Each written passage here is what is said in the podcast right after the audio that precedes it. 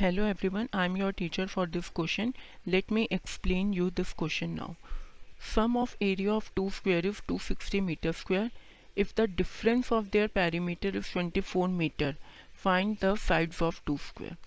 अब हमें क्या कहा है कि जो एरिया है दो स्क्वायर का उसका सम है 260 मीटर स्क्वायर और जो डिफरेंस है उनके पैरीमीटर है वो है 24 मीटर। मेरे को निकालना है side of the two squares, ठीक है। तो मान लीजिए साइड्स जो हैं दो स्क्वायर्स की वो मैंने ले ली ए एंड बी, ओके। तो एरिया दोनों स्क्वायर के क्या क्या हो जाएंगे, A square and B square. इसी तरीके से उनके पैरीमीटर क्या हो जाएंगे 4a एंड 4b, ओके। अब मेरे को क्या बोला गया है कि पैरीमीटर का डिफरेंस जो है 4a माइनस 4b वो किसके इक्वल है 24 के। तो यहाँ से मेरे पास आ जाएगा a minus B is 6, b को मैंने निकाल लिया a की टर्म्स में a माइनस 6।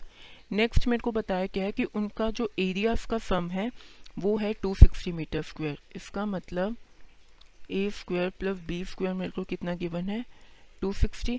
अब बी की वैल्यू मैं ऊपर से सब्सटीट्यूट कर दूंगी तो A square plus A minus 6 का स्क्वायर इज इक्वल टू 260। अब मैं इस इक्वेशन को आगे सॉल्व करूंगी। A square plus A square minus 12x plus 36 is equals to 260। इसे आगे सॉल्व करने पे हो जाएगा 2a square minus 12x minus 224 equal to 0।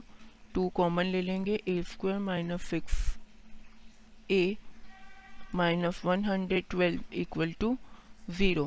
Middle term को दो पार्ट में स्प्लिट करेंगे, A square minus 14a plus 8a minus 112 equal to 0।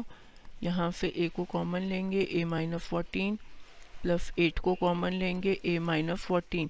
तो मेरे पास क्या हुआ, a के दो फैक्टर्स आ गए, a plus 8 a minus 14 equal to 0। तो a की दो वैल्यूज आ गई मेरे पास माइनस 8 एंड 14। अब वैल्यू मेरी नेगेटिव नहीं हो सकती है तो मैं a को 14 कंसिडर करूँगी। मतलब फर्स्ट स्क्वायर का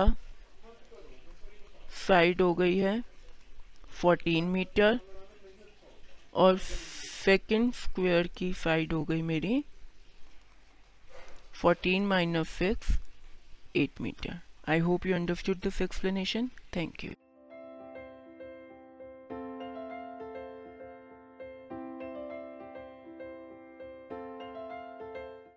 this podcast is brought to you by hub hopper and शिक्षा अभियान। अगर आपको ये पॉडकास्ट पसंद आया तो प्लीज़ लाइक, शेयर और सब्सक्राइब करें और वीडियो क्लासेस के लिए शिक्षा अभियान के यूट्यूब चैनल पर जाएं।